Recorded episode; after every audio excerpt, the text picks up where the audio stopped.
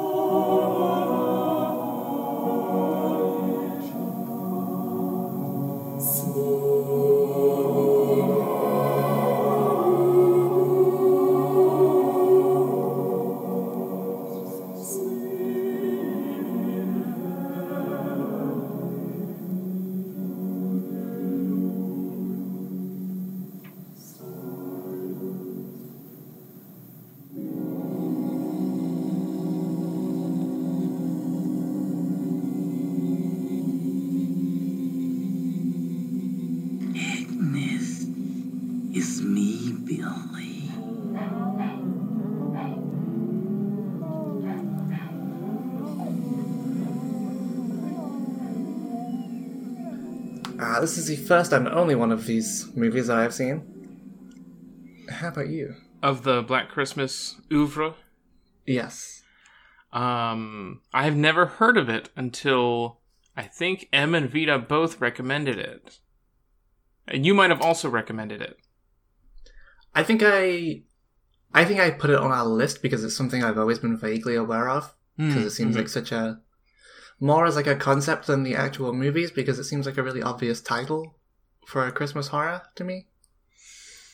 Um, I know nothing about the middle one, the 2006, I want to say, remake.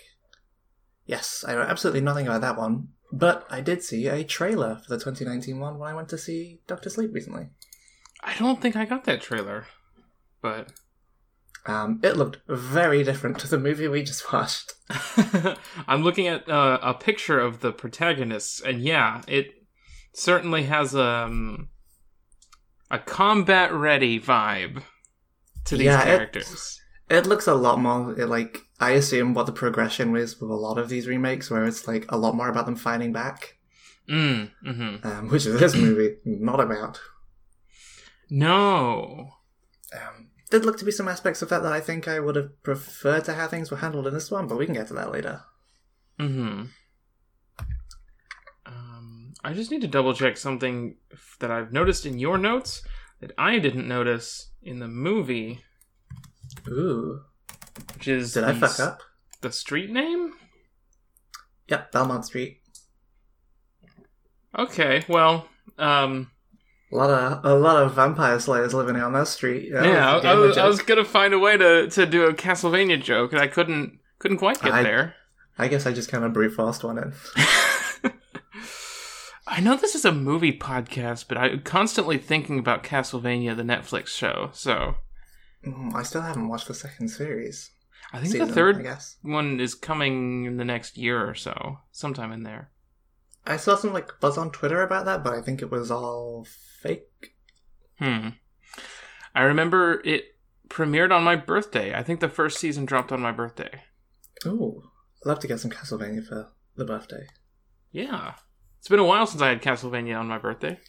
it's been a while since anyone had Castlevania on their birthday. uh,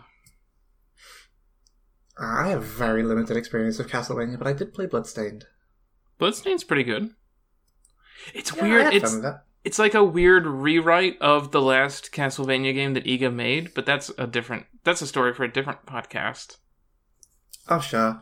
Uh, so, I guess without further ado, I should jump into the summary. Yeah, I'm going to take a big preparatory sip. So, at a sorority house on 6 Belmont Street, the tenants are enjoying a Christmas party. Outside, a unknown figure climbs up the wooden siding of the house in a point of view shot, climbing up into the house's attic. Now, I don't know if we do wooden siding like this in the UK. If we do, I haven't seen it. Is it really that easy to climb on? I feel like I see people climb up on it in TV and movies very, very often. I don't climb on anything ever, so I couldn't tell you firsthand. So, shortly after the house, uh, shortly after this, the house receives a particularly obscene phone call from someone who is implied to have called the house before. I will not be repeating the contents of this phone call. It is incredibly explicit and not safe for this godly podcast. Yeah, we've never cussed on this podcast. Not even once. I mean, Ah. they said come on Gundam Project recently, so I guess all bets are off. Uh, but it's on our podcast now as well. Hmm. Oh, good, good job, Nora. Damn it. Like, I'm looking outside, and it's just misty fogs for days out there right now, y'all. It's all ruined. Ah, my favorite season ruined. So, one of the girls, Barb, talks back to the caller, who then says that he is going to kill her. Barb argues with Claire, another student, about how seriously they should be taking the calls, and Claire ends up heading upstairs to finish packing for Christmas break. In her room, the mysterious figure from earlier lures Claire into her wardrobe and suffocates her with a sheet of plastic. While downstairs, the other girls have presented the house mother, which I assume was like a, a sorority term for the person who looks after the houses. I guess so.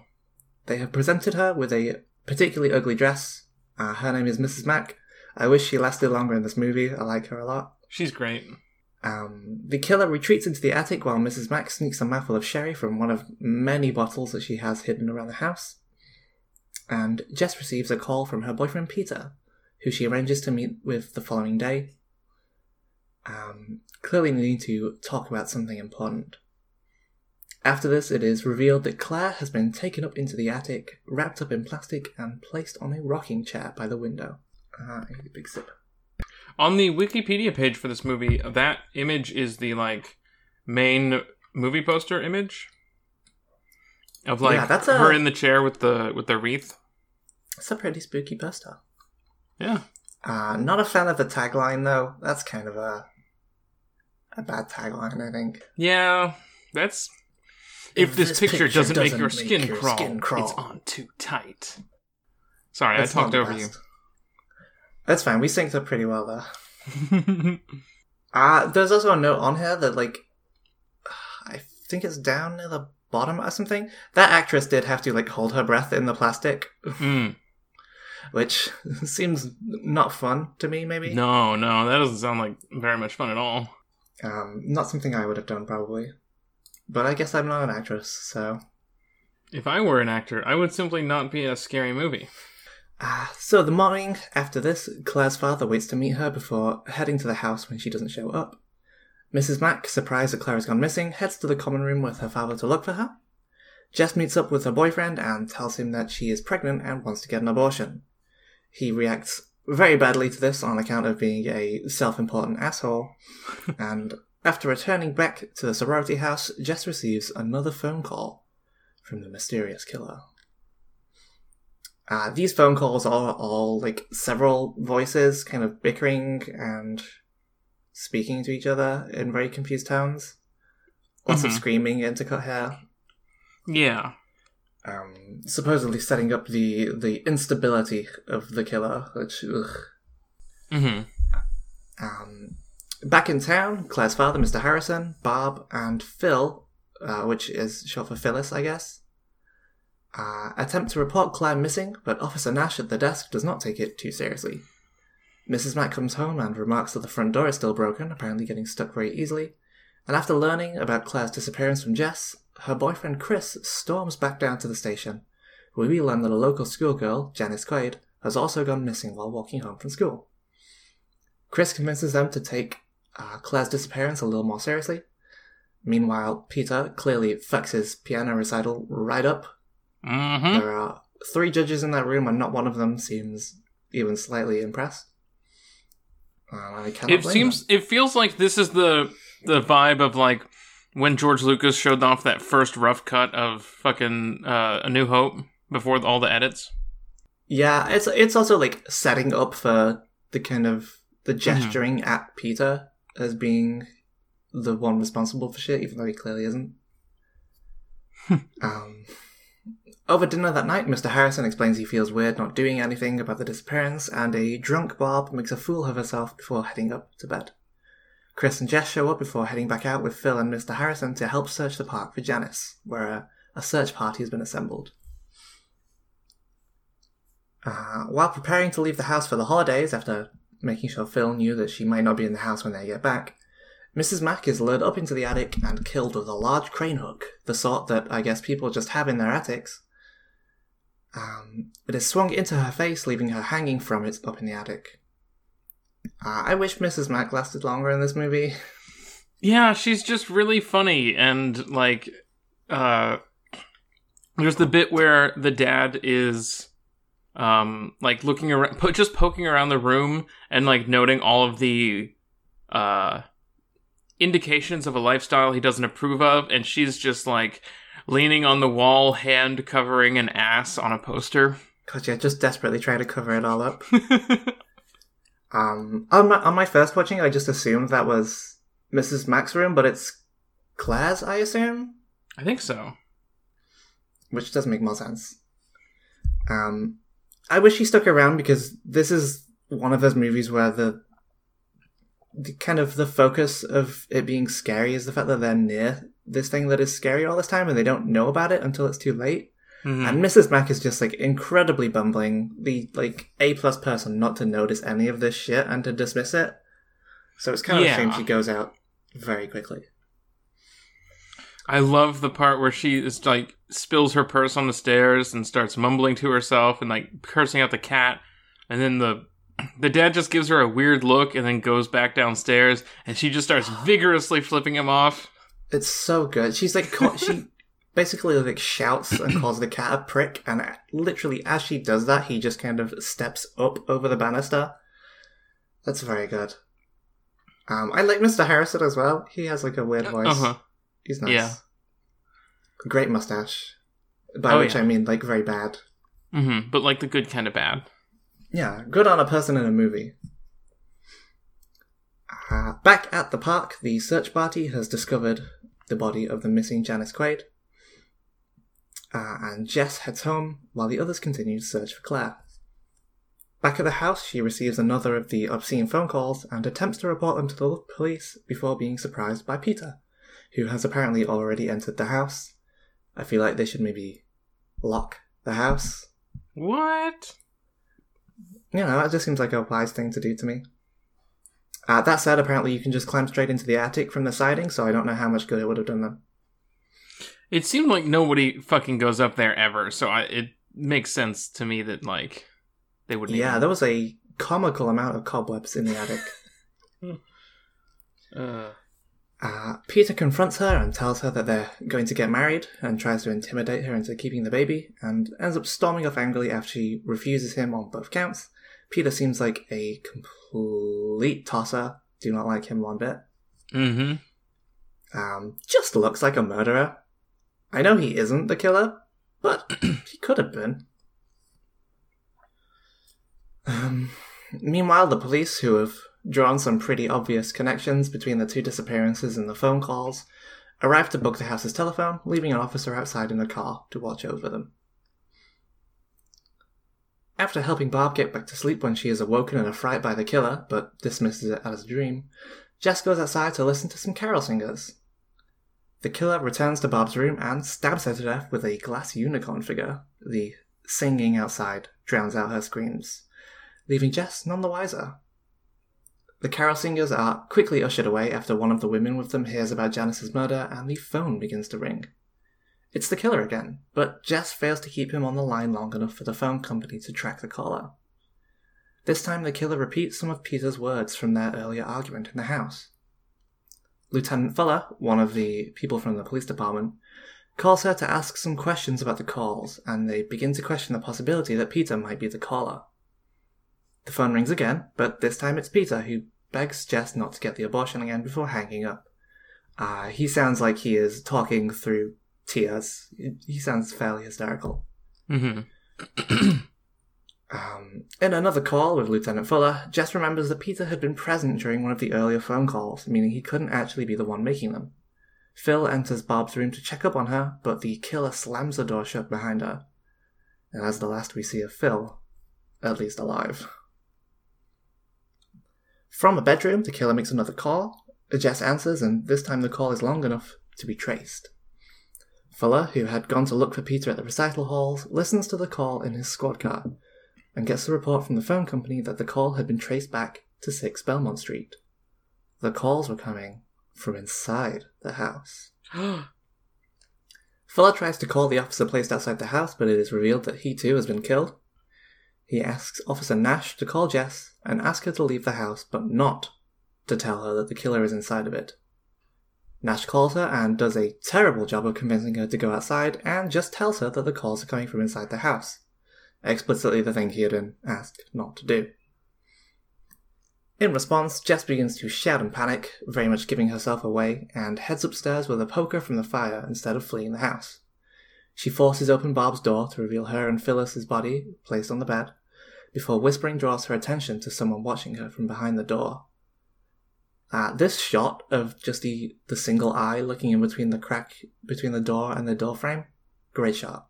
Yeah, great. Maybe maybe the best shot in the movie. It's the Um, second shot of Peter where there's like very deliberate lighting on one of his eyes, and it's just the, they both look great. The first one is when he's talking to her in the room about the. It's it's near the end of the scene where he uh, tells her to marry him. I, I mean, well, it's not Peter, right? It's the killer. They are two different people, but they are shot very similarly on purpose. It's the same eye, yeah. I just Um, assumed the killer was Peter until you started saying that the killer wasn't Peter. No. Uh, she slams the door shut on them and rushes downstairs, only to find that the front door is stuck, so she instead takes refuge in the cellar, locking it behind her. She hides in there until Peter appears, breaking a window and slipping into the basement to talk to her.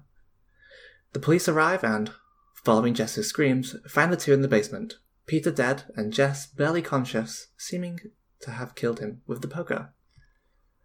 They put Jess to bed upstairs and discuss the case, an officer explaining some of the bodies need to be driven to the morgue on account of how many there was. Mr. Harrison goes into shock and is escorted out, leaving Jess alone in the house except for an officer outside. The camera pans across the upstairs rooms before revealing the bodies of Mrs. Mack and Claire, still undiscovered in the attic, as the killer begins to climb back down the ladder. Over the credits, we watch as the one remaining officer waits outside, as the house's phone begins to ring. And that is the end.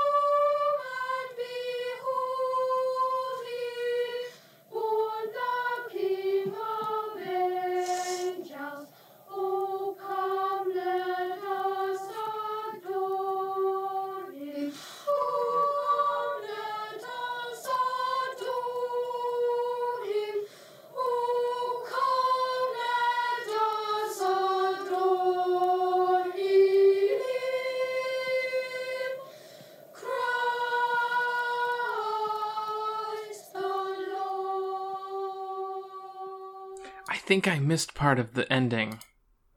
Mm, it sounds like you did. Yeah. Um, yeah, it it's pretty. In, I feel like it's pretty intentional that it's Mhm. made to look like Peter is responsible, and I guess that's maybe the reasoning that Jess killed him. Yeah. But that that one still sits weirdly with me when not like ten minutes ago in the movie we had come to the justification that it cannot be Peter. It's a little bit of an overreach. I think the ending in general is a little much for me. Um, I like the idea of the the killer like evading the police somehow, or maybe like slipping out with the police. But the fact that they turned up to this house where a bunch of people have been murdered and did not think to look in the attic at all is like, oof. On the Wikipedia page, it says it's praised for concluding without re- revealing the identity of its villain, but I don't know why that is a point of like a point to praise it for. Yeah, I mean, I do kind of like that. Th- th- th- there is no like unraveling the mystery here. It is just a thing that happens. But Ye- yeah, I just like I don't know why like it didn't do that in like a particularly like clever way. It just didn't. yeah, and But- it's like it, it's not like it resisted characterizing the killer. Mm-hmm. Like they are clearly a person, like a very specific character in this world. Yeah. Um, man, yeah, it just really, it's such a weird ending. Like if Yeah. this was me, if I was the director here, uh, there is a shot right at the end where a police officer comes into the door to turn the to turn the light off in Jess's room. Uh, what I would have done is would have had that police officer enter the room and close the door, and that would have been the end of the movie. Hmm. Like I would have cut from there to the shot of outside with the phone ringing. Because as soon as you as soon as you show the attic again, you just remind everyone that like they didn't look up there, and that's ridiculous. No one went up there. Um, it did seem like very difficult for Mack to get into the attic. Yes, but she is like clearly not like particularly athletic. Mm-hmm. I had a question. Now, maybe this is just wishful thinking. Uh, the- Are you about to bring up the thing near the the beginning of the movie? Uh huh. hmm I don't think this is wishful thinking. This feels like fairly blatant to me. The thing that I wrote about, that I left this little note in our uh, chat here. Mm, yes, I saw it. Uh, so at the beginning, Phil has her hand on the wall, and uh, in front of her is some. Who is that? Other I think person? it might have been Jess Okay. because It it, was wasn't just- Claire. It's just very like the thing from anime where you put your hand on the wall behind somebody while you're talking to them, and it was just like, this is gay, right? Yeah, Am I- like Phil in that scene especially has like a very lingering gaze on Jess. Yeah, I was just like, I'm, am I, am I making this up? Is this, or is this like gay? No, I'm pretty sure it was gay. I'm speaking to the gay authority right now, and they're um, Oh yeah. yeah, one second. No, they say it's gay. Well, you heard it here first, Uh, folks. It's gay. I, I did get the confirmation there. You heard it here first, folks. Black Christmas, gayer than Frozen 2.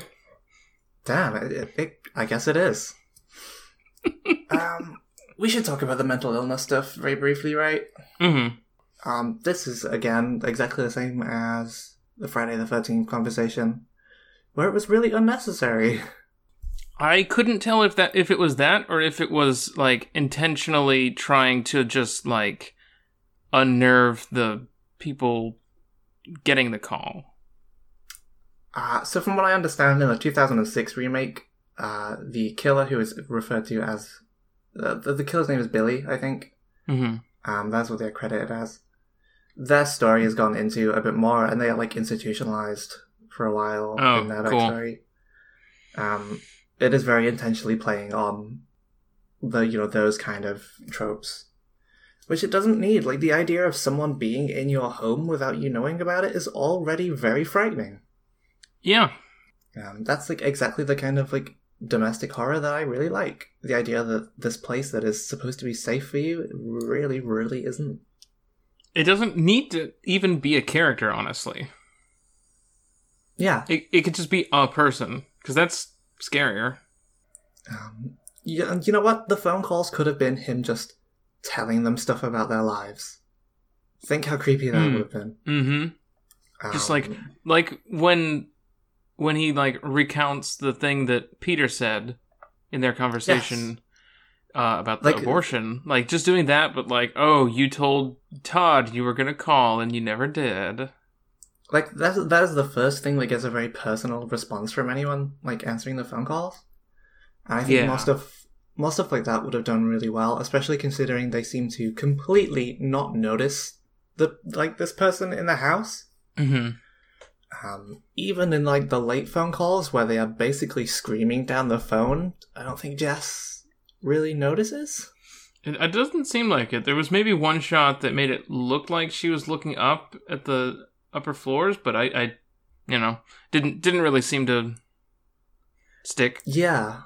Like, it seems to suggest that she's heard something, but she never, like, she continues to be in the house after that.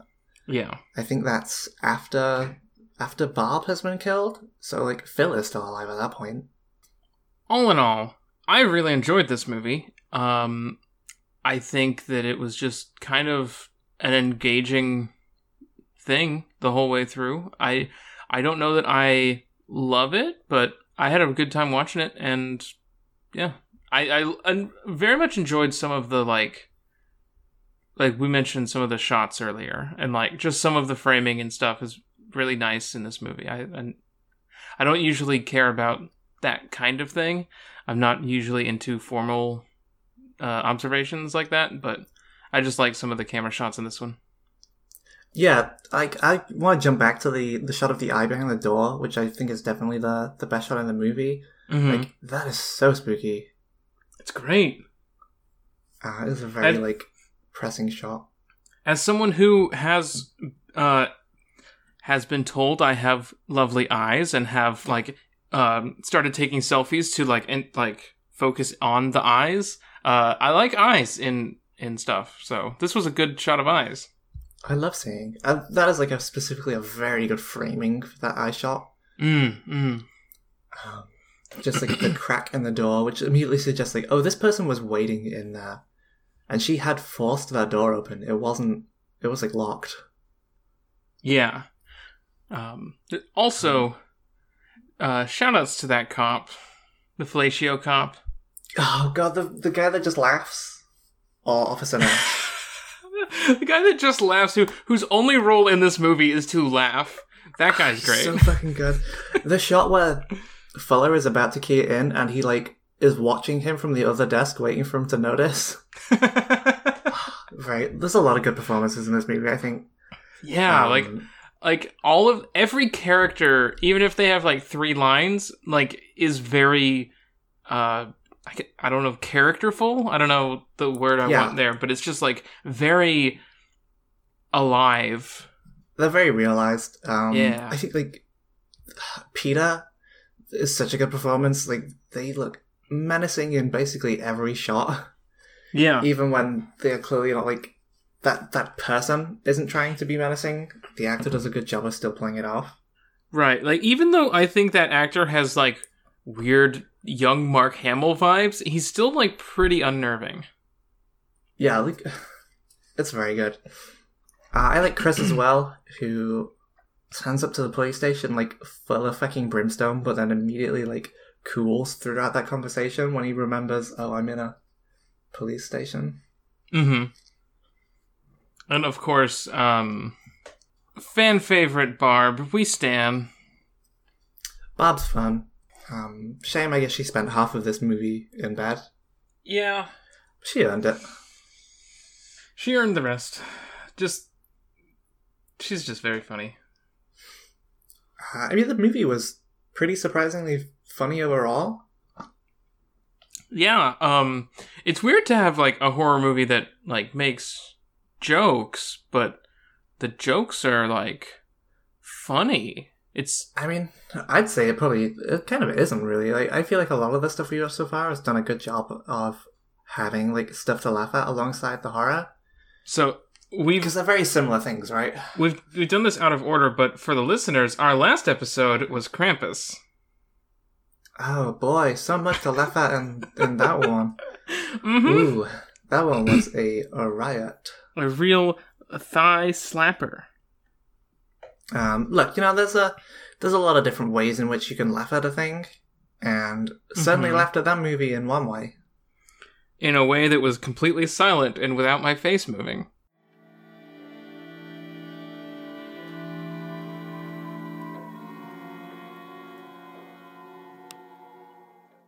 Uh, while we're briefly on other movies, I mentioned there was some stuff in the trailer for 2019 remake that I thought was interesting at least.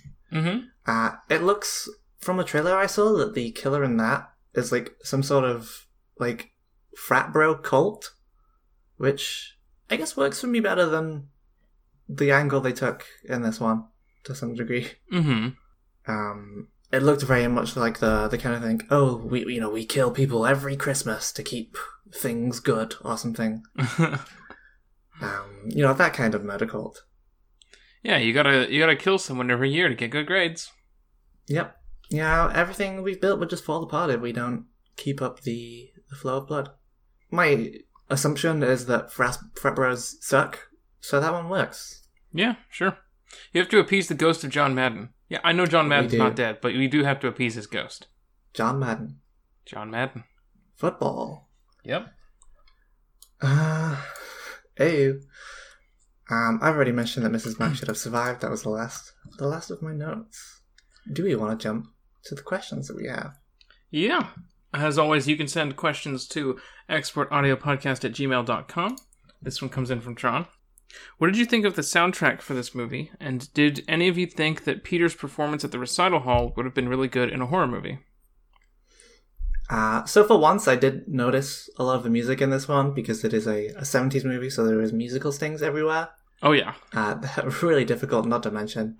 It's kind of like Ah. um in something like Metal Gear, every time somebody moves their gun, it makes a cocking sound.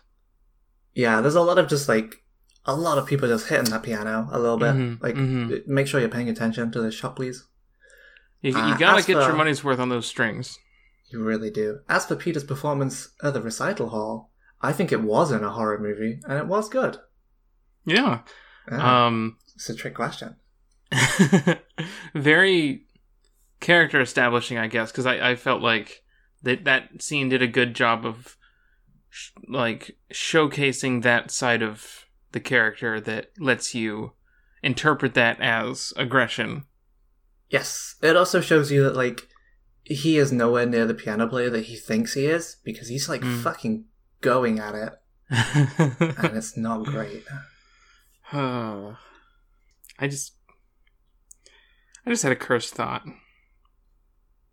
hmm Do you think the way he plays piano is indicative of the way he fucks? Uh, badly but confidently, probably. Yeah, exactly that. Exactly that. We can cut that if you don't want that in the podcast. I just wanted to ask. No, that's okay. The uh, the seal on this one is broken. You already said terrible words. I can earlier. edit that out. Uh, while we're back on Peter for a second, if we could jump back, I actually love that we.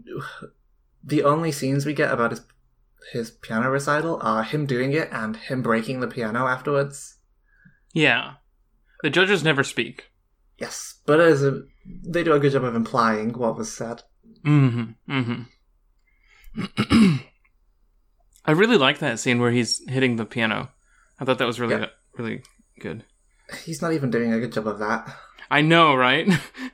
It's just so like impotent. Who was your favorite character in this movie? Uh, Mrs. Mac, she's Yeah. great.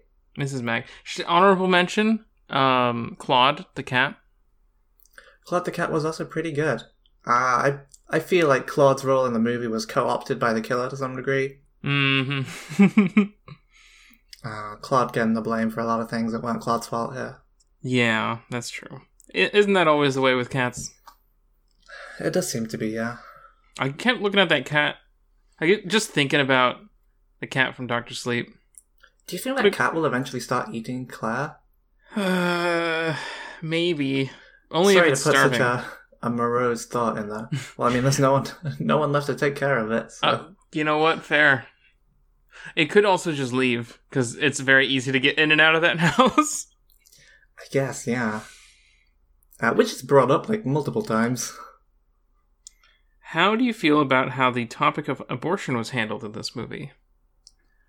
Uh, I don't know that they really like went into it as an issue much. Mm-hmm. Really, like it was just one person who, a character who was going to get one, and a dude who was very fucking against it and was clearly an asshole, like for doing so. Yeah. Um, I don't feel like Peter pushing back on that was ever pushed as was like ever presented as the good viewpoint here. I something. think I don't think Peter at any point is framed as being like likable. no, like even when we, even when he's been absolved of being like the killer here, he is still like framed in that way. Yeah, he's still like showing up, like breaking into the house to talk to her. Yeah, like, basically all the shots we see of Jess and Peter together are Jess being scared of him. Yeah.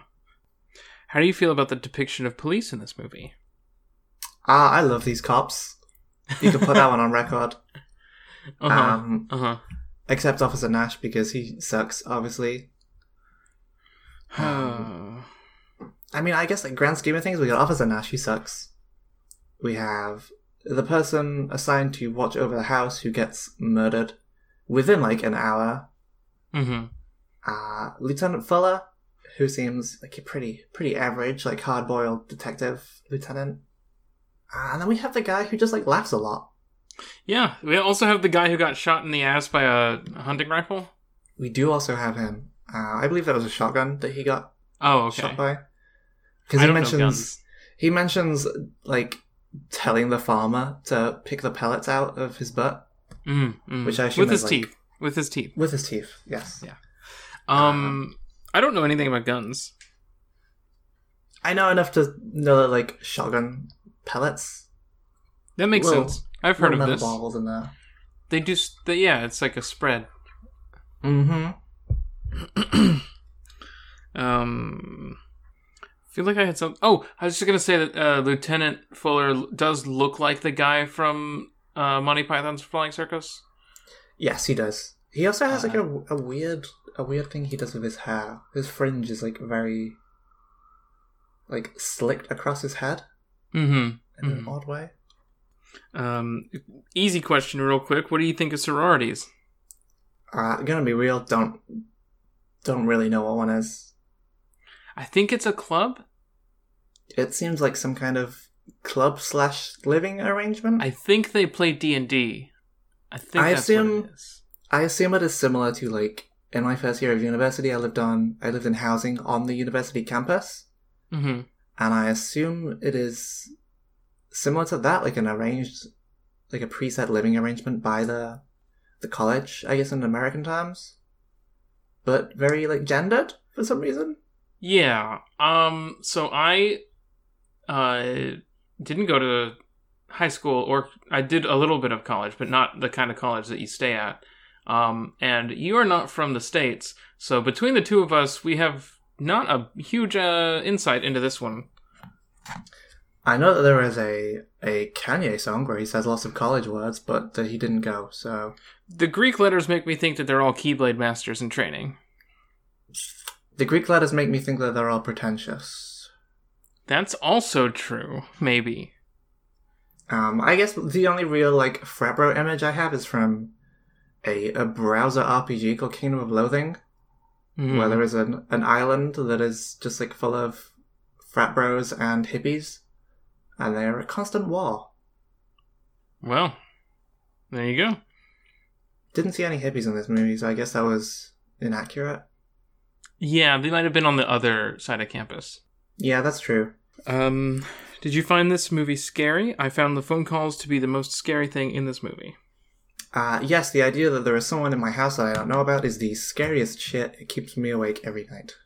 Uh, being in a, a a house with people I don't really know, like my roommates, like one of them is Autumn's friend from forever ago, and the other person is that person's partner.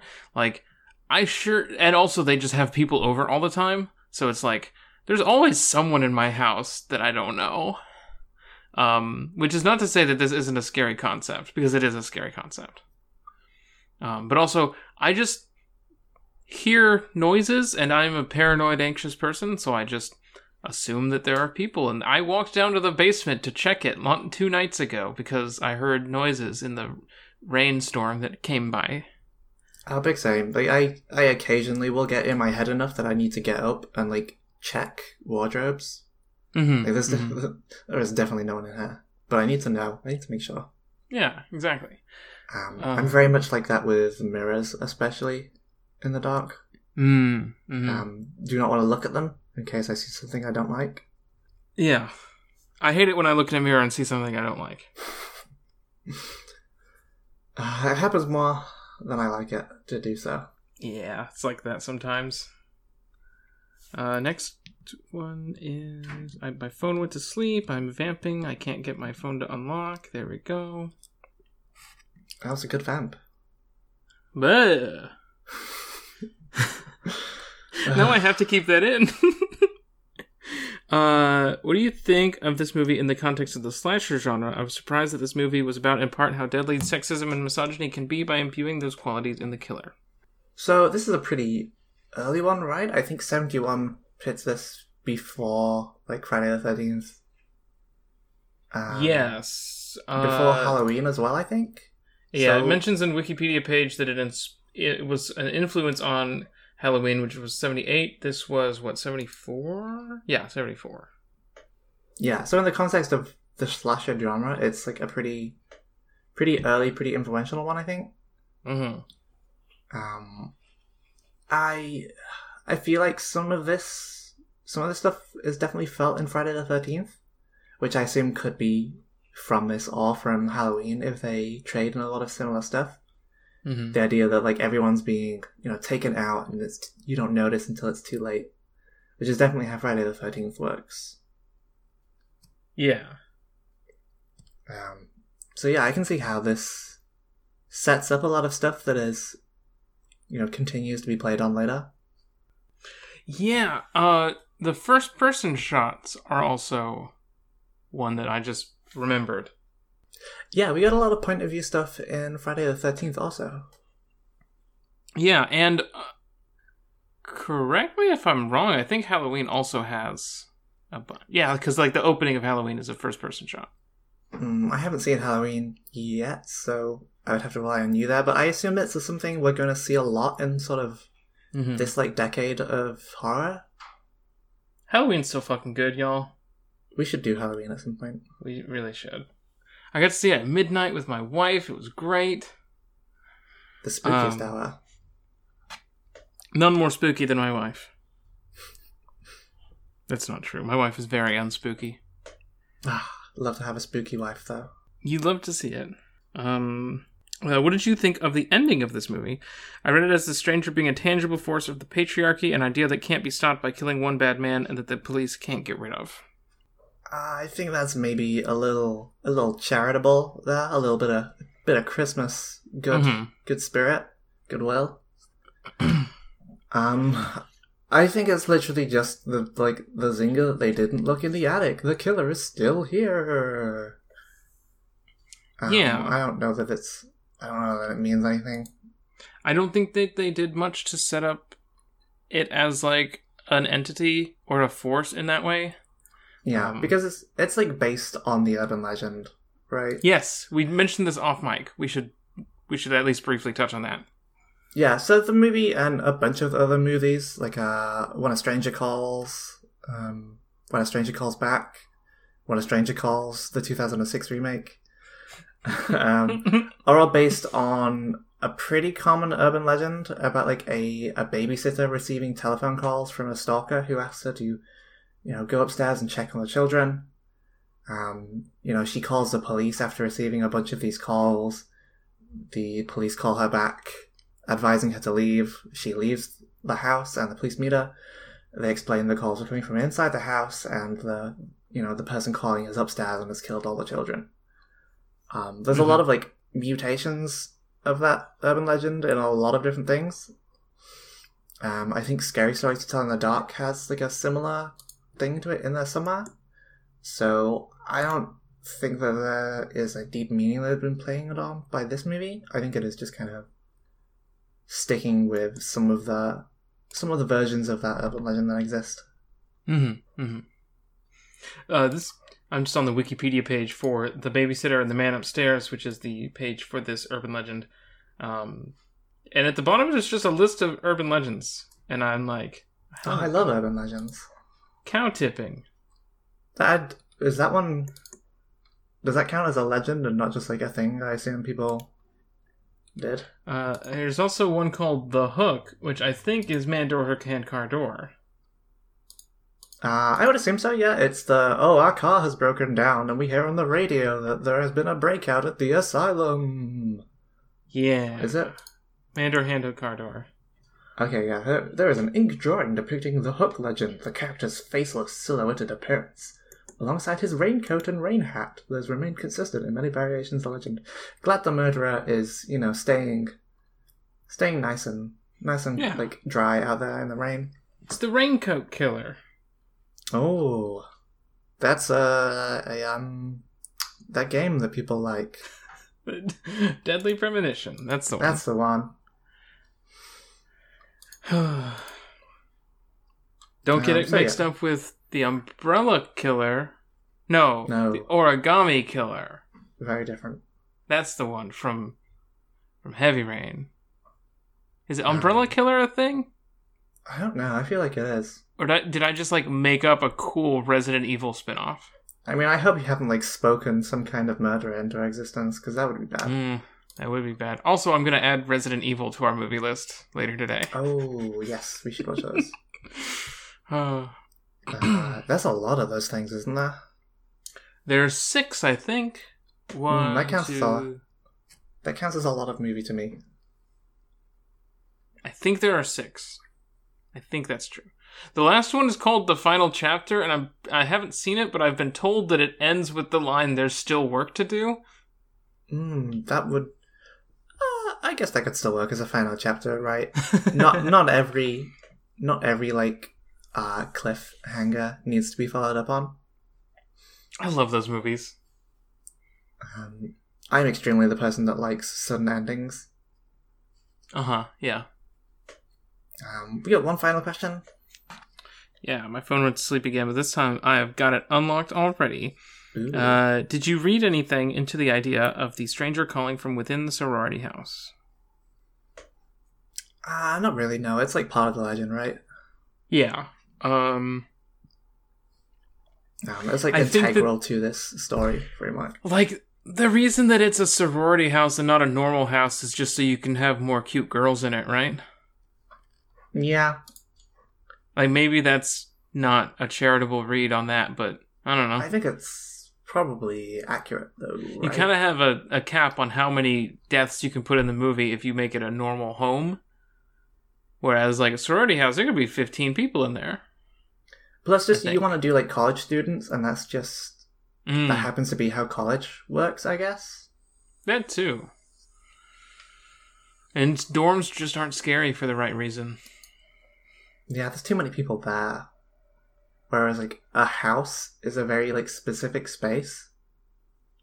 Yeah. Like even if it was a stranger's house, I think I feel a a specific kind of safety in a house that I don't in like a big shared living space. yeah, that's true. that's it for questions. Yeah. Um, so I will mention because I don't know if any if any of the other two episodes that have been that have gone up since we recorded this, uh, if we mentioned it, but um, the Blair Witch Project episode that we recorded is lost because uh, when I sent my computer to get a piece fixed on it, uh, they ended up needing to wipe everything on it. So my half of that episode is gone, and much like today, we were not using our backup. Hmm. We should We we should do that. we should use that backup Um, more often. Yeah, we did unfortunately lose the lose the tapes on the old Blair Witch. Uh, not our I could upload the just, forest is just like Briar's that. half. You could you could re-record yourself responding to just a track of me. hmm Um, that would be not fun, probably. No, no, I'm I'm no Nick Brecken. No, we will have to leave the Blair Witch tapes out there for people to dis- discover. I assume a decade from now.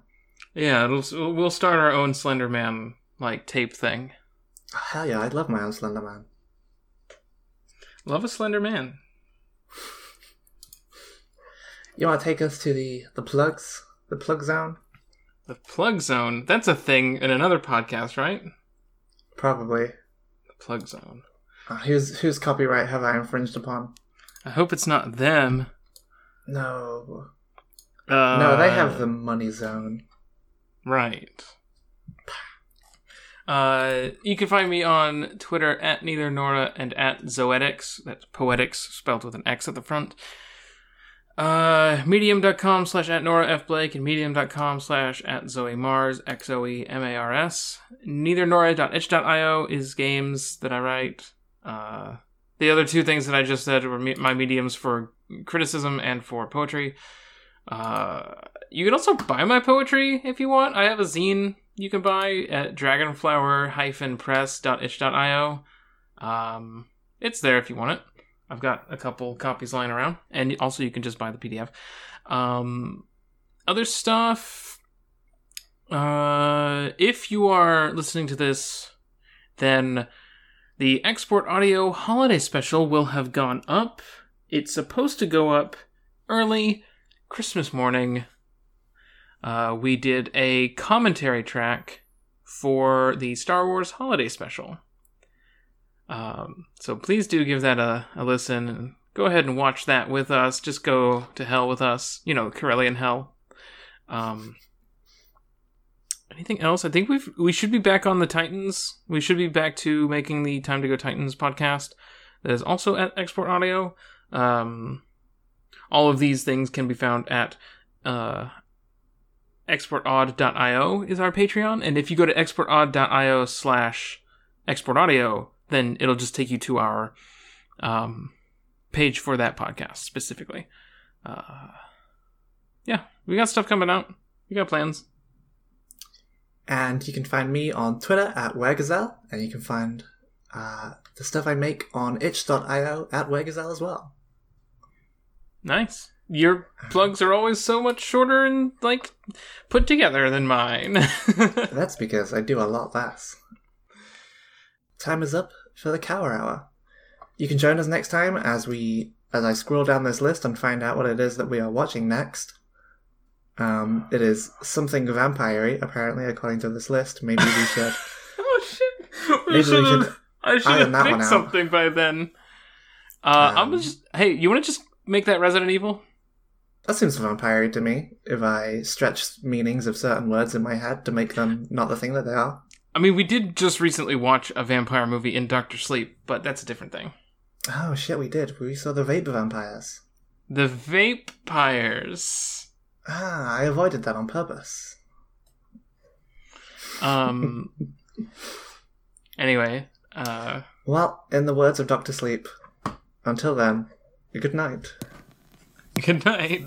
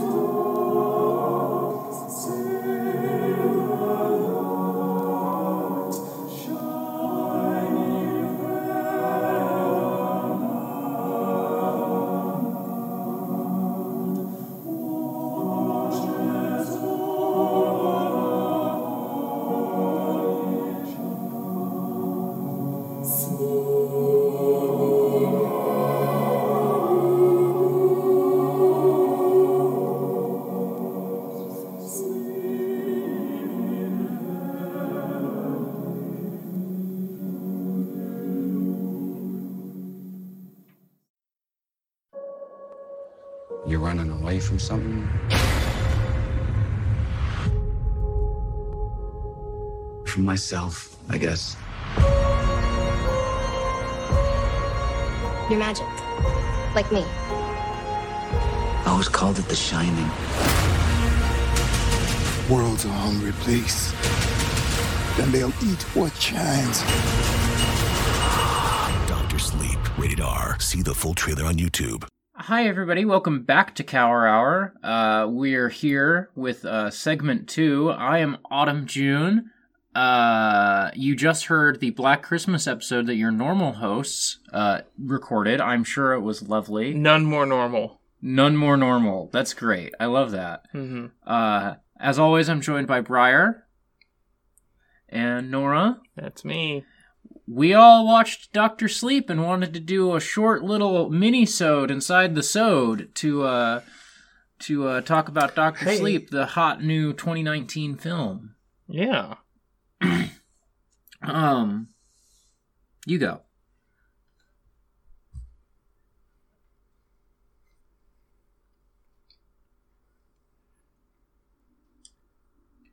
Uh, No, what? so, I understand there is like some there a legislation lot in of the US at the vaping in this about movie? vaping. They're Can I literally assume that vaping there was all some the kind time. Of warning up I front on guess I just TV? assumed they were smoking. No, the vampires. This, this with was a the- joke about how there's lots of vaping. Oh, oh, they were vaping like um each other. They were vaping like the uh when Johnny Depp vapes out of that skull to show people World War II and uh, Fantastic Beasts. I thought you were gonna go with they were vaping aura from People. Ruby, but No, okay, uh, the Ruby joke would have been appropriate. it would have been. Uh, we did a Ruby check on our Ruby podcast about the shocking amount of Ruby po- content in this film. This is considered part of the extended Ruby canon, in my opinion. sure, yeah. Uh, so who wants to talk about what this is and why it's weird?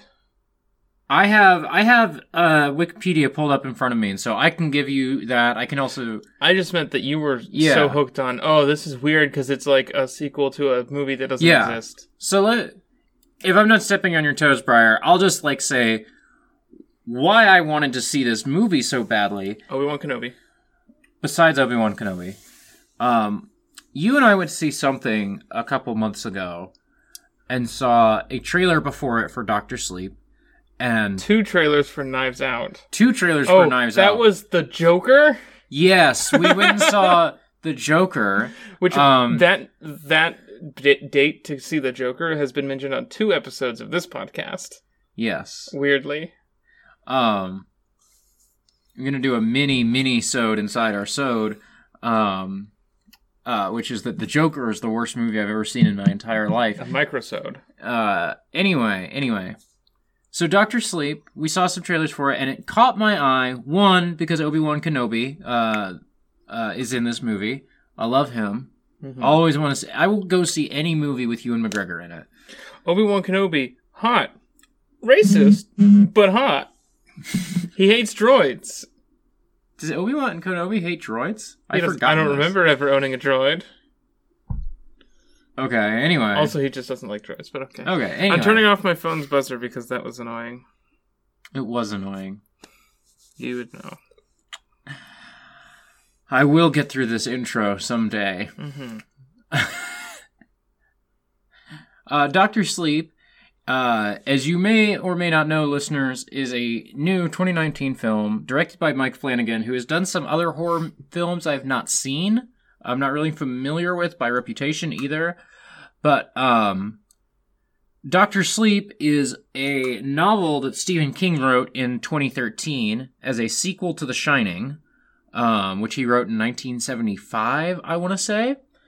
Um, and the trailer for Doctor Sleep trades on a lot of um, iconog- iconography from the 1980 Stanley Kubrick Shining film, um, which is an interesting film in like Stephen King lore. I haven't read any Stephen King novels, but I do know that that dude fucking hates Stanley Kubrick. Hello? Oh, we've resumed recording. That's fine. Hi. Oh, That was Uh, weird. How long?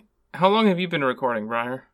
Uh, let me take a look at this audio position. Uh, five minutes and 42 seconds.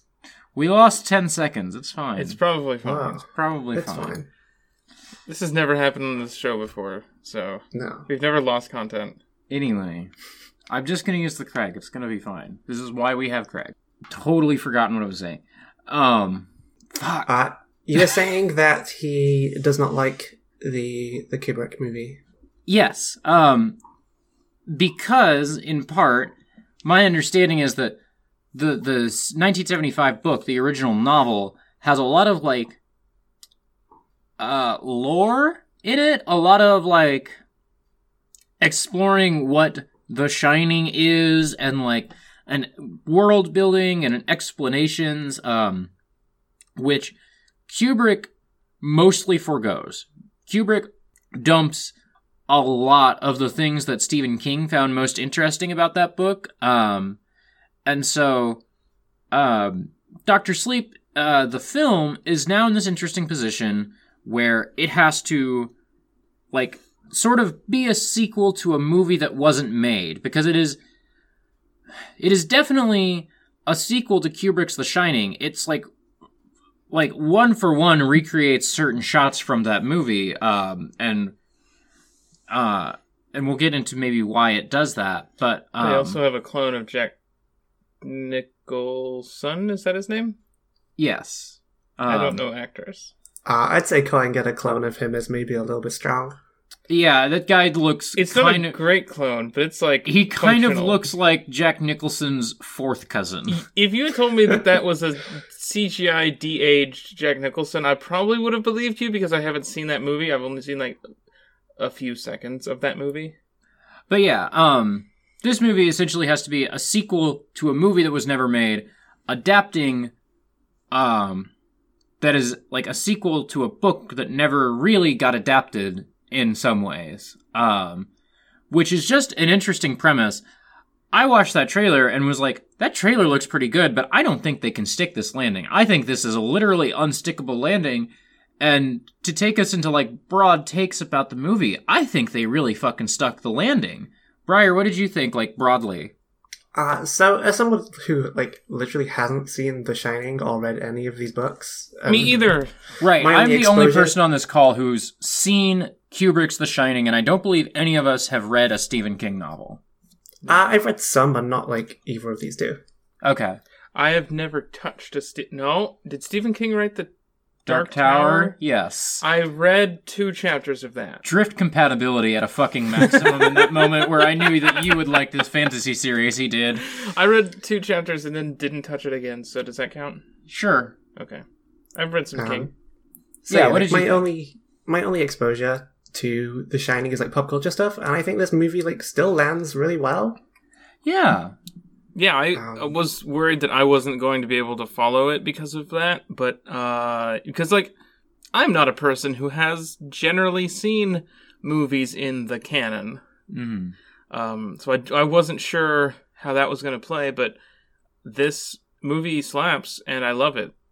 And I had zero trouble like understanding the gravity of the things that were callbacks or references uh to the first movie, like when they bring in sets or like recreate sets from that movie, I still felt the gravity of that, even though I'd had no context for it. Um, I also having had having seen the movie, um, I got a great deal of joy out of leaning over to you in certain bits and being like, "This is the set where Jack Nicholson has the job interview where he gets um he gets the job to watch over the Overlook Hotel." Oh, this helicopter shot as they drive into the Overlook Hotel is like one for one in the original movie.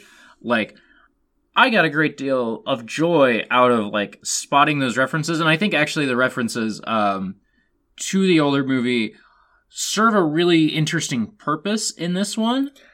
I got some joy from seeing uh, Rose walk down a hall, look to the right, see an elevator open w- that was full of blood that was pouring out in slow motion, and then it just cuts back to Rose. She's like, "Ha," and keeps walking. Yeah, that's good shit. So I kind of got a similar experience with like you know recognizing things from earlier, but rather than recognizing them from the movie that I've seen, I was recognizing jokes I've seen in the fucking Yes. browser game Kingdom of Loathing. oh, I was gonna say, oh yes, The Shining is very ubiquitous in pop culture. I assume that we've all just absorbed imagery from The Shining. I really like that you pulled Kingdom of Loathing. I feel like this is not the first time Kingdom of Loathing has come up on this podcast. No, a, like a lot of my fucking like broad pop culture knowledge is all Kingdom of Loathing jokes. Um, I only know The Shining from the clips of it that appeared in the classic film Twister. oh, Twister. There's a scene with a drive-in theater and they're playing The Shining, and then the tornado comes. Um, It's got I the feel trike. like- Sorry. no, Nora was just going to keep explaining Twister. You please go, Briar. I was gonna say, I I feel like all the the particularly famous shots, especially the ones they pull to use again in this movie, are ones that have been parodied in a lot of things, kind of over and over. Yeah, I'm sure that they've gotten like a hundred Simpsons episodes out of The Shining, particularly. I know that I've seen at least one of them. um, I think I don't know. I said that, and now I'm going to look like a buffoon because they'll have never done The Shining on The Simpsons. But fingers They crossed. definitely have. Okay. I definitely feel like in my soul, I have seen a gif of Homer Simpson using an axe on a door.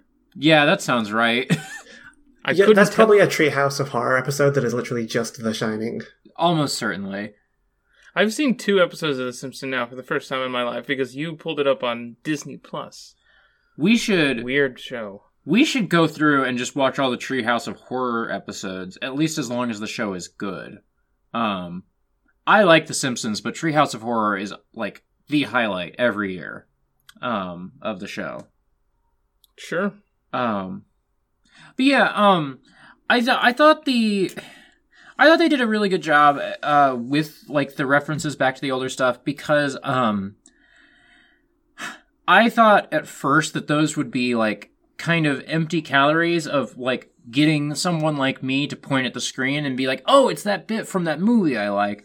But I think actually um like it pulls from that very heavily in certain parts of the movie and then shunts it to the side when it's not serving the purpose, which is that like um it wants to it's not just nostalgia, it is also purposefully evoking this trauma that Danny went through um and like there are times where Danny is not thinking about this like traumatic thing that happened to him and so we don't have to reference The Shining explicitly because that's just not what's on his mind. But like there are other times where the trauma is extremely present for him, and like that is when the references show up. And I, I think they use those like smartly. It's not just like you know a remake or a reboot or Is the old lady from The Shining? what old lady. The naked old lady. Yes, but I don't remember her. I didn't remember her until they go the, to the Overlook Hotel. I was like, I assume that that is someone who they see in the Overlook Hotel, but I genuinely could not recall her. She was not, for me, one of the more memorable like ghosts. Mm-hmm. Um, until like I see her in the bathroom in room two thirty seven. I'm like, oh, duh, okay. I think Um, the callbacks do a really good job of kind of setting up the Overlook Motel as this weight that is present on Danny basically the entire movie. Right. Um, which actually, um, one of the disappointing things about the movie to me was that, um, at the very end, you know, to jump way ahead, I guess. I don't, we're not going to do a linear plot summary, but at the very end, um, Danny, um, or I guess he goes by Dan in this movie. Dan, um, sets the hotel on fire, um, and, uh, is like literally at war with the ghosts of the Overlook Motel or uh, hotel possessing him.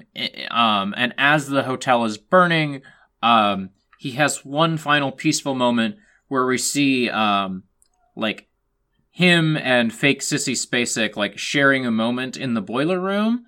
And for me, that part of the ending didn't really land because um so much of the movie was about him like working past this generational trauma that he experienced Yeah. and um the final moment is like oh actually no he's always been that little boy he's always been this person who was hurt in the hotel and he can't escape this thing i i don't mind that he died at the end of the movie i don't like the um thematic implication of that last moment But that's not his last moment. That's the whole point. that's true that's that's true, True. yeah Right. Like the whole they keep say it multiple times, like we keep going, and then he shows up as a ghost and he's grown man. yeah guiding him like um the Guiding the new girl like the other guy guided helped him Yeah. yeah So I would like to put forth a theory about this movie. please do hmm Because it came to me 30 seconds ago and I feel my brain expanding. You saw I me. saw I saw Nora um places her hands over her mouth and just like try to suppress a gasp. I saw Zer, I saw Zen look into like miles away, like like Z had seen like the glory of God. Yeah, Doctor Sleep is a Star Wars movie about a Jedi suppressing his connection to the Force and then being hunted by Inquisitors and helping a Force sensitive child to uh, escape them and also uh, dealing with t- the traumas of Order 66. This is my. This is my new galaxy bra- it's galaxy far far away take. Could I offer an alternate very big brain theory? Please Uh-huh, do. yes. Please. Uh, this is a me. prequel to the Harry Potter series, and these are Dementors that we see in this movie. Well, folks, that's all the time we have for the podcast Here's the today. thing is that that's that's way cooler than anything Rowling would write. this is why we have to wrestle uh, Harry Potter away from her because everybody has better ideas about what to do. With her. I was about just Harry gonna Potter say that's she why we have to wrestle her. we have to like just punch her in the face and her. say, "Shut the fuck up." we Turf." have to, we have to get Rowling into the ring so that Sans Undertale can administer justice. Anyway, Anyway, um, my actual thing is that I didn't realize until like three days after seeing this movie that it was a vampire movie, but it's totally a vampire movie. you say that, but Oh, I literally shit. said that to you inside the Buffalo Wild Wings oh, that's after we. and that's when it happened. Whatever. Yeah, I said they were. I was vampires. making myself look like m- way more like slow and humble, but okay. It was immediately after the movie that as the I. word vampire entered entered the conversation about this movie. Mhm. Uh, we were also talking a lot about how queer coded some stuff was, and I- not in like a great way. I want to get to that, Okay. but do I want to spend more time with like the villains and the way they're kind of dementors, kind of inquisitors, kind of uh, Vampires. vampires, mostly vampires. IMO, but I will. I look, it was just not the. It's not like they're sapping midichlorians or whatever. It was just that like you could easily beat for beat tell a Star Wars story here because Star Wars can contain any genre story in the world. yeah, but also I love Star Wars. also stories of like generational trauma and people who are uh, preying upon other people. Mhm. Turns out those are that's bigger than Star Wars. That's a more universal thing than Yeah, but it's also like a core tenet of Star Wars. So. Okay. Um, I found I found the villains um in this movie really fascinating. Um, and I had a point that I was building to and lost it. So if anybody wants to pick up this baton, you can run right ahead, or I'll keep talking until I find it again. Was it something about how they had kind of a sense of community, maybe? Yeah, yeah. Do you want to speak to that a little bit? Ah, this is your point. I just picked it. No, you dropped I- this baton, honey. no, it's fine. I just thought um that like it's okay. I will I will actually then tie this into some of the queer coding stuff that I was also I, I was not a fan of this, but I also don't know if it's substantial enough to make me mad at the movie about this. Mhm. The so for anyone who hasn't seen the movie, um, the villains in this are people uh, who have like, if you've seen the original film, uh, Danny has this ability that he calls the Shining, where he can kind of read other people's minds. This movie like develops that a lot more, where there's like telepathic communication, and some people can like do a Jesse Custer and like command you, and then you have to do it. That's a deep cut. Don't worry about it. Uh, different Jesse Custer. Anyway, I don't know what. Okay. I'm referencing Preacher.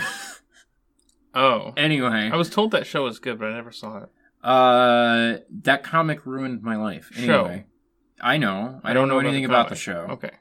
Talk about Doctor So, so the the these there are people with magical powers, and these sort of vampiric people um, have these powers as well, and prey on um, prey on other people with powers, and like will torture them, kill them, uh, chase them down because like they can sort of like absorb power from other people with power, and so like they can live uh like hundreds if not thousands of years this way um like aging ever so slowly. Like um and like the where some of the like difficult queer coding stuff came in for me was that um one of the first times I think the second time we see them do what it is they do, um, they find this um, young girl uh, uh, who can like whisper in someone's ear, and they follow her orders. Um, and they like kidnap her, and they're like, "We really like your powers. Like, we want to incorporate you into our community." Um, and in this scene, like she sees the main villain Rose and is like, "Oh my god, you're the most beautiful woman I've ever seen in my life." So like because Rose Because- uses her power to force her to tell to be honest and tell the truth, and then she's like, "Oh, it works a little too well." yeah, so there's like some implied queerness that's I won't even say implied. There's like that character is attracted to women, you know. Yes. Um, and then we get a scene of her being sort of indoctrinated into this community that is like really horrific. Um, and I just was not a big fan of like this, like, this thread of like older queers are going to find your your youths and make them queer too. Like it is I I feel like both I am reaching and also I feel like maybe it is like a thing that the film hits on that it doesn't have any idea it's hitting on of like this queer coding sort of thing. Um, uh, it. You I feel ahead. like it's that more for like the aesthetic of it than anything else. Um, if you were going to read into like the queerness of that, there's also the read of like the way that older people can prey upon younger queer people, Right. in order to like offer them a sense of community that they are lacking in other areas of their life. Mhm. And like draw them in when they're vulnerable. That is also a, a thing, Yeah. even without the like the queer conversion situation that you've laid out. Yeah. Um, anyway, it's a weird note that doesn't feel like it gets fully resolved. Yeah, it is. That scene for me is a weird foul note early on in the movie that I was like, kind of put me, like, made me a little apprehensive for a little while. And then I, it didn't really feel like that was ever, that ever was a recurring idea throughout the movie. So I think it was just something that, like, I was picking up that they were maybe accidentally putting down. Mhm. Um, Which is still valid. It's just it's it's still valid, and we just can't describe intentionality to it. yeah, and it is um, you know, to the movie's credit, like that is a weird early foul note that like the rest of the movie simply being good and not digging its heels in on this thing, like I've mostly forgotten about, you know. Mm-hmm. So the other sort of angle I would look at this from is like this group of people is depicted as like traveling very often. They live in camper vans. You know, they they meditate. They kind of have like what I would say like sort of a hippie styling to them. For sure, And especially you could also have the quest of in there as like, oh, these people are they're wild and free. Hmm. And like, I'm trying to think because I feel like I've like really laid down my big two thematic takeaways, which I feel like I hit on the two big thematic takeaways that I had. You said you had other stuff to talk about with this movie. Did you have like a formal thing to talk about, or like a a more direct material thing, or? Mm, I really I don't have a I think that some of the emotional beats in this movie were particularly effective.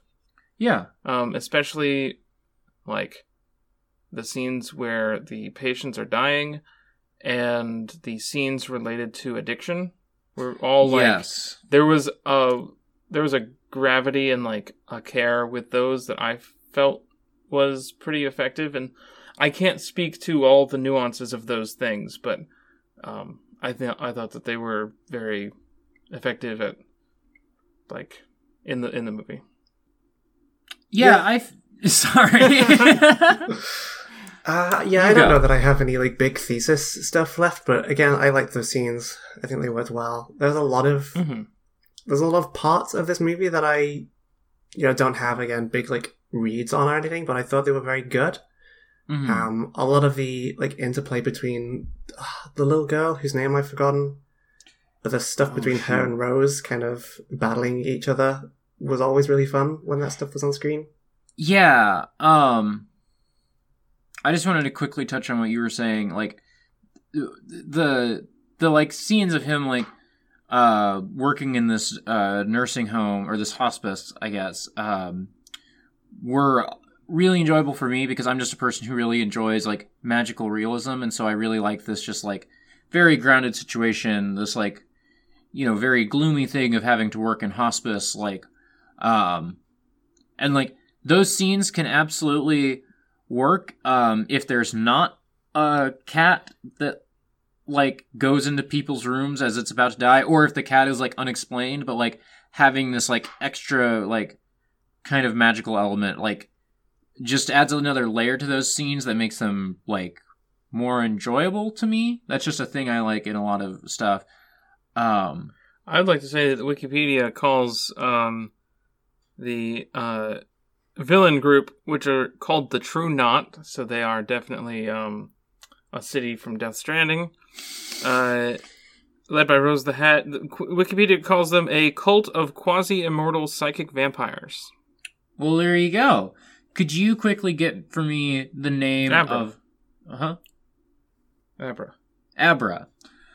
I really liked the um uh scenes with Abra and Rose fighting because it um through early parts of the film um Abra and Rose are battling and like I noticed like this kind of vindictive streak, this kind of like this almost cruelty that uh, Abra could have. Um, and it was hard to tell how intentional that was. Um, it was hard to tell, like, what exact like is that just um a younger actress like not quite playing the role right? Like, you know, um, she's really cruel in those, and um, the one of the last scenes with Rose, uh, with her and Abra in the maze, where like Rose calls attention to how cruel Abra can be, is like really interesting. Of like, oh no no no no, like you are absolutely going to end up hurting people the same way I hurt people, and that like the movie, But then Abra's reply is, "Yeah, but you deserve it." yeah. Which hell yeah. one, Abra or Rose does deserve it, and two, like is still like a vindictive thing to say, and like those two things can those two things can be true at the same time. But also, I understand the feeling of like being hurt by someone or being like preyed on by someone, and just having like, okay, well, no, fuck you. Yeah, fuck you. You deserve this. Yeah. Yeah, But it's also the feeling of like being like something trying to prey on and feed on you, and then you realizing you are better at this than they are. Mhm. Yeah. Yeah. Um, it's really fucking good. I also like it. That moment, um, like, is really good for me because it like it makes the movie not tie up everything with a happily ever after because it is, you know, like it's very possible that Abra could get older and like be a very cruel person in some ways. Um, but she does also have Dan kind of like showing up and pushing her in the right direction, and that's like, you know, really all you can do for the next generation is like push them in the right direction. But you I can't. think that I don't. My gut tells me that she's not cruel. She's vindictive. There's a like a Mm-hmm. yeah, difference. I don't think that this is painting her as like a future villain. I think I am like kind of galaxy braining a little bit here, but like there is something to be said for like the portrayal of the next generation as we are going through like cultural moments like okay boomer where younger generation is like more willing to call out older generation is more willing to engage in like either actions or rhetoric that would be considered like impolite or like out of like out of the norm because of the emotions behind it because of the material conditions behind it and there's an interesting read in there about Abra as a zoomer maybe Doctor Sleep, aka OK Boomer the movie. maybe i don't know this is just no, I something think, that you're, i'm I think you're totally onto something. I there. think that it can come off as cruelty if you are not accustomed to like Younger- people people in that position fighting back. Yeah. Yeah. And I think that I have a much more charitable read on her actions and her like intent. I think Uh, it's a very like understandable zeal given that we are told that like her shine is something that she has had to repress Mhm. and has been like told to keep quiet about. Yeah. Um. Yeah, and like the fir- the first scene uh of her like like shining and like her parents' horrified reaction is like like genuinely just one of the most affecting parts of the movie and just is like super good and like you always want this for an early scene like this, but it does really like linger. It ling for me. It lingered in my brain and like colored a lot of the rest of her scenes. Like I was thinking about that scene in particular. Because You she, know, she was so joyful about it. yes, And then And- it like Even that scene is her kind of like biting back a little bit because it comes directly after her being like, "Oh, I can do that," and everyone is dismissive. mm-hmm. uh huh. Mm-hmm. Like, God, that fucking that shitty fucking magician. Fuck that guy. Fuck that shitty magician. Fuck that shitty magician, but don't fuck That- that shitty magician. Um. um. Uh, do we have more, uh, more things to bring up about this movie? I have. I, I have like just one scene- random shot that I want to mention, but you go first, Briar, because it sounds I like was you have a more say- interesting thing. that I liked the scene uh, where they ambush the group. I think that was really fucking good. That was really Yeah. fucking good. I was going to call attention to a particular moment in that scene, which is Abra is like astral projecting into the woods where they're shooting at the people. Um, and like we cut back to her, and her dad is watching her astral project, and then we cut away to the woods for a few minutes, and we cut back to her, and the dad is not in the shot, and it's like a thing that I saw and was like, huh, weird. I guess he just went to go get some M and M's real quick or something. Like I was like, huh, weird. And then we cut. The next time we cut back to her is like, oh, this dude is in her home and like Mhm. killed her dad, and like he was very deliberately not in that shot, and you were supposed to notice that. That was like, a, oh shit, this is a good movie. Editing, Edit it. Eisenstein. I don't know what Amber that in was. general was just like a treat to have on screen. Yeah. yeah, for real. Like, I really hope I see that actress in like a million more things after this. the scene where she is acting as her character possessed by Ewan McGregor is great. So good. That's oh my god, it's good. It's it's fucking fantastic. Um, if we are winding down on uh, Doctor Sleep, I am going to offer to take us into another into another place, another world. Fucking do it. Do you want to while you Google? Do you want to shout out like your favorite moment, your favorite scene? Uh, I don't know. I guess the possession the possession scene was great because Oh yeah, you just oh you Yeah. literally just okay yeah. Um, also, I don't know. The everything about the boxes was cool. How he locks his ghosts away in boxes in his head. Yeah. Can't Um, relate. So I am taking us all to Funko.com. We are still greeted by the festive banner. Wrap up some fun with a uh, PJ's Santa Claus holding a mug that says "I believe." So I'm two episodes behind on Cower Hour. Do you also So you do... haven't listened at all because there's only two episodes out at the time of this recording. Oh well, I've listened to the first episode. Uh-huh. I've listened to The Witch. Is that the first episode? No. the witch is the second episode? Well, I listened to whatever was before that too. Fuck you. Friday the 13th. Fuck you. Okay. Oh no, it's just that you've recorded a bunch more. Yes. I was going Mhm. to ask. So, do you just every time you do this, just check in with what the Funko homepage looks like? Do you just like?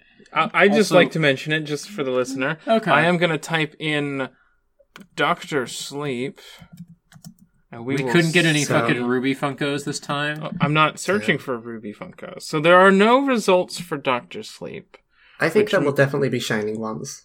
Yeah, there will definitely be shining. Well, here's the thing is that it didn't come up when I typed in Doctor Sleep, so you know what that means. no. Uh, what does this the mean? first Funko on the catalog Christ. page is Gandalf the White you could from have the typed Lord in the of shining. the Ring. You could have typed in RWBY. But instead I have an established thing. No, go- do your established thing. Let's talk about this fucking Gandalf the White.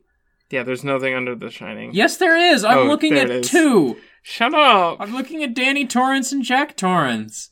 Uh, hey, y'all, y'all know about RWBY. What's going on with all the RWBY stuff in this movie?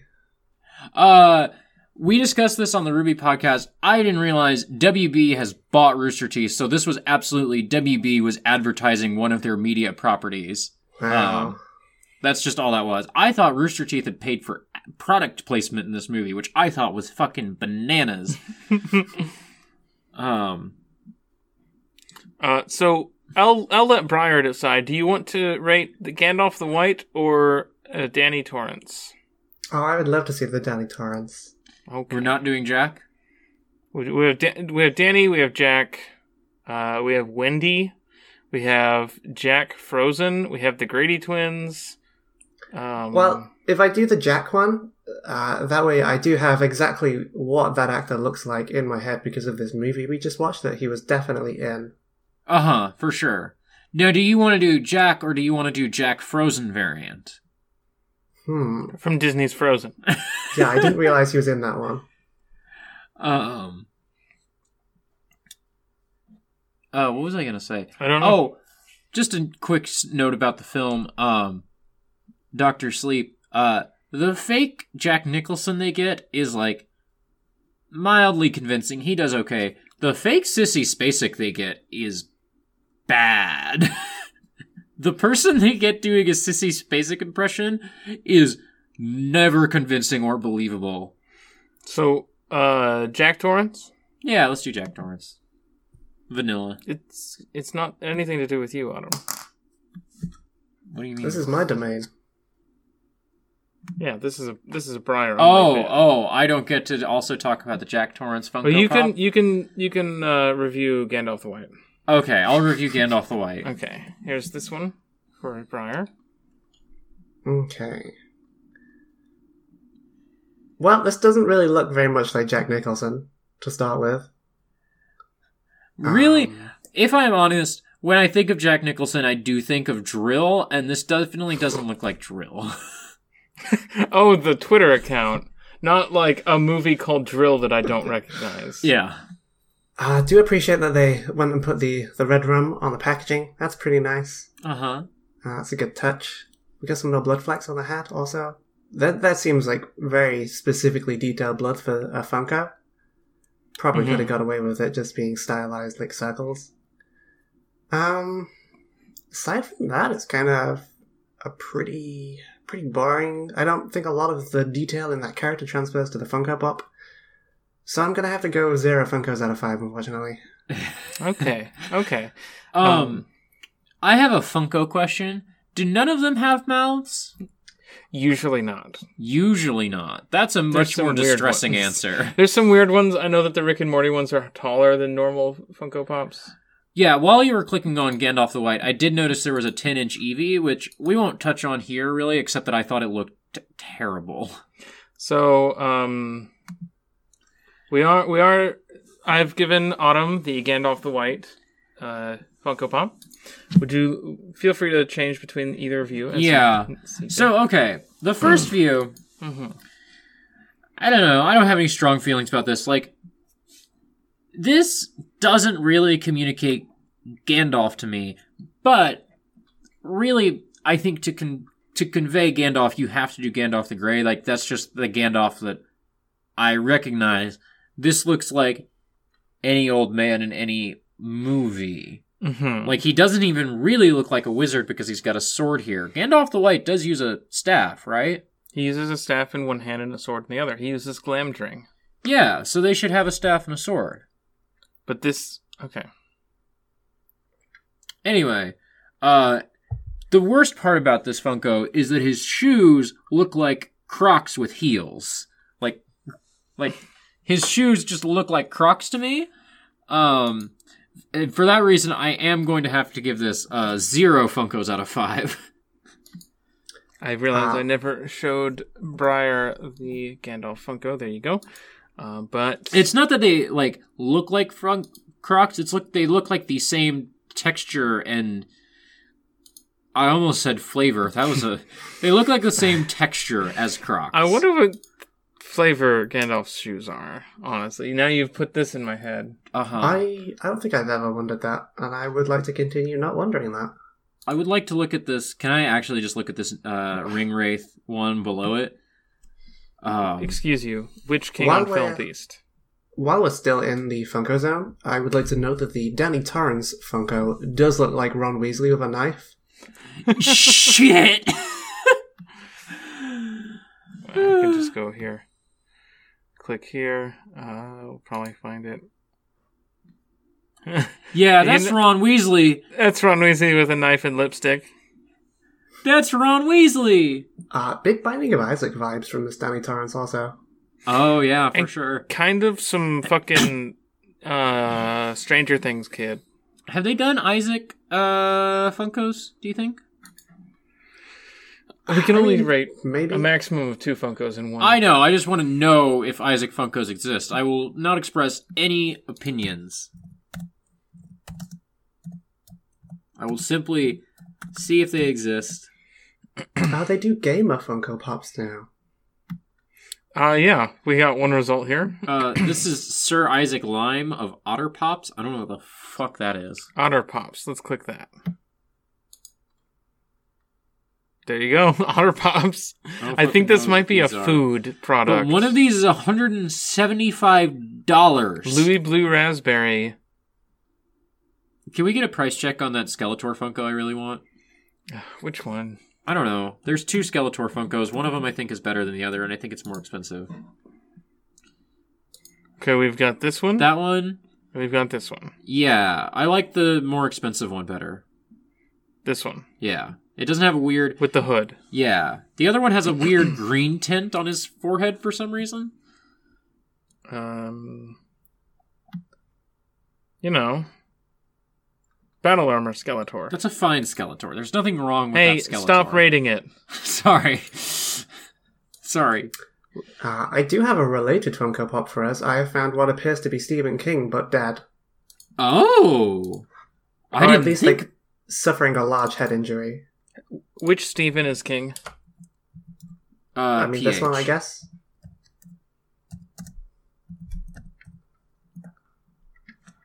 Stephen King. Celebrities. So they got Oh. a regular Stephen King and a redhead Stephen King. Redhead Stephen King. We got Steph Curry. Multiple of times. course, of course. Listen, if you bought me a Steph Curry Funko, I would be mad at you, but I Would you? I Who is this? That's Stephen King, but with blood. okay. I get it.